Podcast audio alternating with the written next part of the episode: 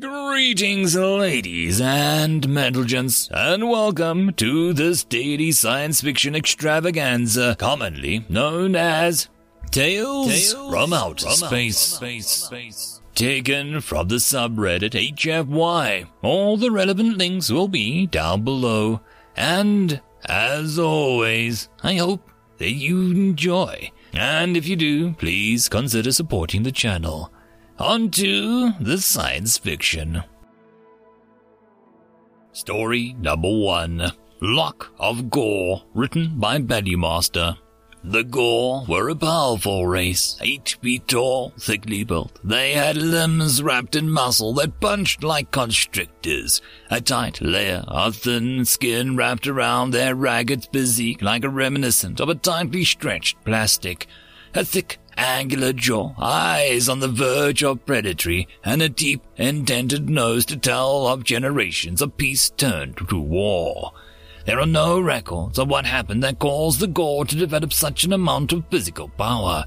They share stories orally, and only amongst themselves. Any outsiders that hear their stories are either sworn to secrecy or caused to be unable to relay information most of any advanced scientific community could attempt and discover the long forgotten catastrophe given the research rights and access to the planet of Laon, but such privileges were not offered. The Gore are a fiercely territorial race. Immensely thick fingers on each of their forearms, their physiology is similar to apes in that the location of the tendons allow for the higher amount of leverage, and therefore force, to be applied through their limbs. Their hind legs are similar to those of the kangaroo, with a powerful tendon that acts as a spring that allows them to travel long distances efficiently. Also of note is the matted black hair of the Gore, male and female alike. Should confrontation arise and conflict occur, the victor will take a lock of the opponent's mane and add it to their own. In this way, the outward worth of an individual is oftentimes judged, with individuals becoming leaders or beggars, respectively. The locomotion of the Gore is a quadrupedal when not bounding, and their two lower arms free for movement. In times of duress, the Gore will rise onto two legs, allowing their more muscular and heavier set of arms to be free to deal damage. Studies imply that the Gore merely travel on four limbs as a matter of comfort, not necessity. To the untrained eye, the Gore would seem at the surface valued to be nothing more than a particularly dangerous foreign exhibit. However, experience has taught all races that have come in contact with them that this group of beings holds aloft their culture as their greatest strength. The bond between the Ta the ritually combined selection of individuals is one of the strongest social forces in the known universe. The entire society is composed of various TARs and larger Rukmak teams that compete to protect one another. It can be compared to a brotherhood, deep friendship, and the bond between battlemates combined. It is not unheard of for a Gore to travel across the system for a mere call of a tar mate. They also hold the chain of command in high regard, though reserve the right to contest elders for their superiors. All these traits, and many others besides, a lot of formidable presence to the Gore in the galactic scale of social and competitive forces. Wen Lu stood at ease, his joints locked into position. He could stand this way for days, though he had no longer had to after attaining the rank of head initiator. Initiator, speak, approaching the skirmish remnants. Orders. Wen Lu glanced briefly at the sixteen displays in front of the four technicians before him, shattered ships slowly swirling around each other, orbiting the gravitational well of the collapsed drive. No crew unless life is measured. Collect the scraps, fire them to the nearest analytic and rec- reclatorium composium. The head technician grunted and relayed commands to his tar mates. Large, cleaner mechs detached from the bottom of the ship and began scanning, scooping, and storing the refuse. Some species allowed waste to accumulate in the skies. The Gore didn't. Initiator, life science found. Define and record. Small, non-native to this area, must have been a stowaway or a cargo on the ship, running four matches in it. Oh. What do we have? One of those humans didn't think they'd get this far out so fast. Then Lu snorted. It's only a couple light years. Bring it in, contain and detox. Send Tal Shah to debrief and inquire. The technician grunted.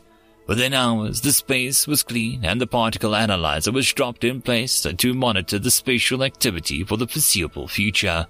Then Lu looked on passively, partly regretful that such a fight had transpired in his route, and wholly regretful that he had not been there to participate. An hour later, Tal Shah lopped slowly onto the bridge. He didn't say anything. Then Lu stared straight ahead. He would be addressed properly, or not at all. There was a few low grunts from Shah, supposedly polite methods of gaining attention, until he broke. Initiator, I, uh, I'm confused. You were instructed to debrief and inquire. Did you not fulfill your duties? I did, Initiator, but I have learned nothing. Then Lu turned and fixed his eyes on Tal Shah. How can you have learned nothing? Surely you must have something to show for your trouble. Tal Shah paused for a moment and then turned around. Then Lu flinched. One of his locks was missing. His blood began to rise. I'll deal with this. Initiator, don't! The bridge shuddered as the initiator bounded out. Strategically placed handholds in the corridor allowed for a maximum speed to be attained. He was the inquiry chamber within moments. The portal slid open to accommodate his colossal frame, quivering with anticipation. Then Lu ended in. Off in the corner, the human sat, a paltry, weak-looking thing. It couldn't have been over five feet tall, and looked quite old and frail. It was probably just a ruse, though. Wen Lu had heard the physical prowess of humans, some races considered them to be godlike. It was simply an excuse for their own weakness. His voice was powerful, and resonant. I am the initiator. What have you done to my second? The human looked up, eyes set in wrinkled skin met his. A small amount of hair grew on the thing's chin, and he didn't look powerful. Not at all. Then Lu's child could defeat this human as easy as a Goma. Whatever happened to him, he did it to himself.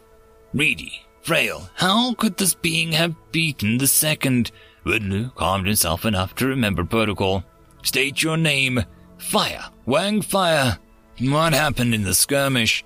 The old human raised a hand and waved about it. Wenlu bustled for emotion. Oh, you know, here and there. What? I'm simply doing as I do. I can't help it that I got caught up in some firefight. Definitely can't help it that the bastard left their windows open. Wenlu paused. There was five different topics that could be pursued, all equally vague. Fire. You are under custody of the Gore add-on forces for possibly assisting unsanctioned combat outside the theater of war. The human didn't say anything. Have you no defense? No admissions? I've no defense, and I admit to nothing. I welded myself into a locker when I knew the ship would go. You're trying to arrest me for self-preservation. Then Lu was taken aback. That isn't what I meant. You'd rather have me thrown myself into exploding ship than survive. A poor policy you have. Do you often go around arresting survivors of violent, unprovoked attacks? No, the Gore add-on forces strive to. You may as well jettison me now. Return me to where I was. Go ahead, weld me back in my locker and push me into space. Though, that would be getting me, an unarmed prisoner, wouldn't it? Wenlu blinked. This was not going at all what he planned. Fire. It is true that we don't know the precise situation yet, but I need your cooperation so that I have something to report. You're an eyewitness. You know, I think lack of oxygen and loud noises messes with my head a bit. I can't remember a thing. You can push further if you like, but that would violate the Sentient Compliance Act, Region 440. Pushing any further amounts to torture. Then Lu had lost all semblance of anger during the confusion. Now it rose. He spoke through gritted teeth. He would test this human and see if it stood up to the tale surrounding its kind, and hopefully blow off the frustration that had arisen during the conversation. Very well. I challenge you to combat. The human looked at him, eyes narrowed. I refuse. What? You cannot refuse. It is not done. I can. In acknowledging my refusal, you support me. To attack me now would be to attack someone outside the laws of combat, and yourself due to your support. How can you? I invoke the right of civilian sanctuary. You must take me to the nearest hub world and guarantee me safe passage as a non-combatant, or deny the position of the Gore add-on forces in the Universal Treatment Agreement. Wen Lu wanted to strike the human, he wanted to grind the pulp beneath his hands, and he could. All he had to do was reach out. The initiator took a breath. Your invocation has been noted. We will be there within a fortnight. The human tipped head. Thank you, initiator. I'll submit a positive review of the ethics committee regarding your actions. Wen Lu stepped outside, the portal closed behind him. He felt like he was shaking off a weight or a net of some sort. He didn't feel like the initiator any longer. He reached back and withdrew his ceremonial dagger from his belt. Tal Shah looked at him sadly. I tried to tell you, Tarbate. I'm sorry. Then Lu grunted. It had been years since he felt the blade on his locks. His head technician came down the corridor with the blade sliced through the last strands of one of his fine matte hairs. The technician bounded up. Initiator, ship is... The words died on his lips as he watched the leader in fear. Initiator, why? Did the humans beat you? Then Lo held the lock in front of him and returned his dagger to his sheath. I, uh, I do not understand why, but, uh, I've lost this engagement. End of story. Story number two. We support anything, literally. Written by Black Liger. The company I work for supports anything. We mean anything. Hello, you're through to Arnold. How can I help you? I said, answering yet another call for support. Came through. Stupid POS phones never did work right. I'm sorry, could you repeat that? All I got was the product wasn't working. Can you explain the issue to me in more detail? Weeble, weeble, weeble, weeble. Ah, so it's not working the way it's supposed to. Yes, some people have issues with the vocalizations. Can I get your location? Weeble. One moment, please. I replied, pulling the Google Maps to check the current distance. Yes, Chicago was over the line. Okay, ma'am, you need to adjust your pronunciation. It should be er and not er. Please pronounce the word Weber. That's right. Just to confirm, repeat it two more times. I intoned. Weber, Weber. And excellent. Have a nice day, and thank you for calling our cult support. Remember, your satisfaction isn't our concern. Hello, you are through to Arnold. How can I help you? Medepic. Came through the garbled reply. The Type 44 hyperdrive. Let me see. Uh, ah, which of the lights are on? Mavip. Sir, you can't see the device. That means the reactor has failed. Please contact your vendor for assistance there. Hello, you're through to Arnold. How can I help you? Oh. One moment, please. I need to transfer you to the bovine support team. Oh. Humanity supporting the galaxy no matter their problem. Summoning circle not working. Hyperdrive broken. Rampaging horde of killbots. Just dial 0118 999 881 999 119 7253 and one of our many barely trained operators will do their best to support you. Humanity is not responsible for any injuries and is a direct result from the support line. Customer satisfaction is not guaranteed. End of story.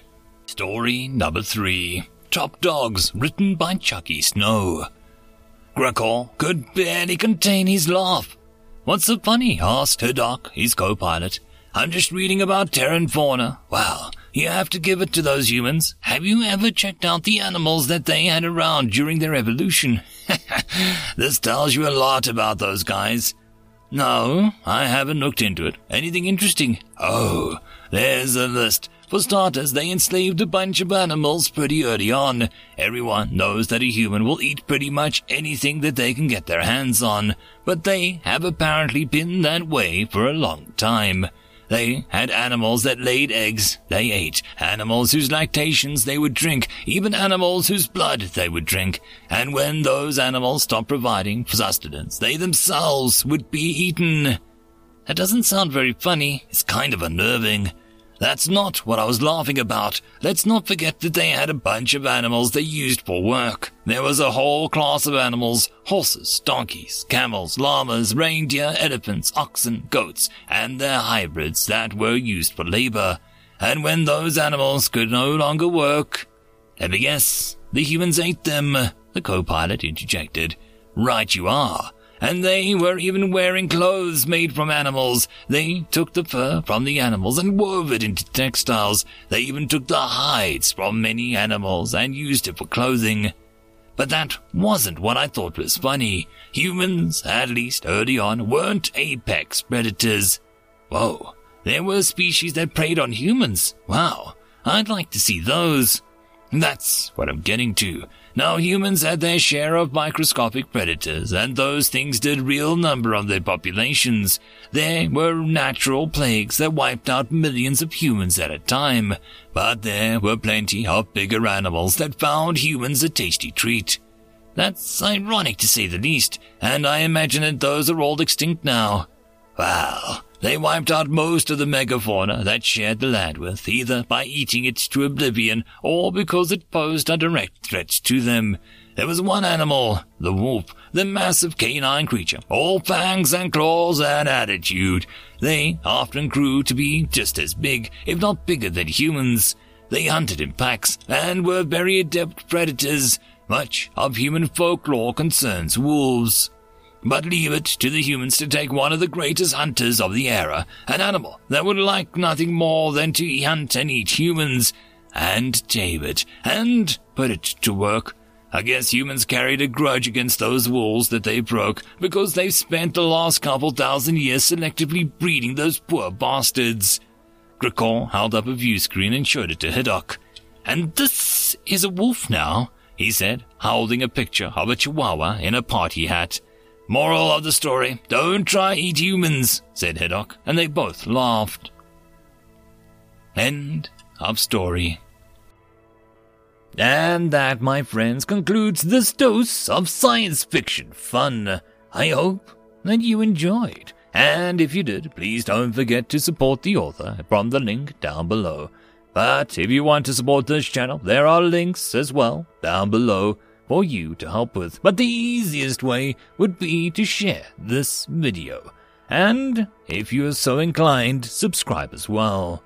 I will see you all in the next episode, and I hope that you all have a fantastic time until then. Cheers.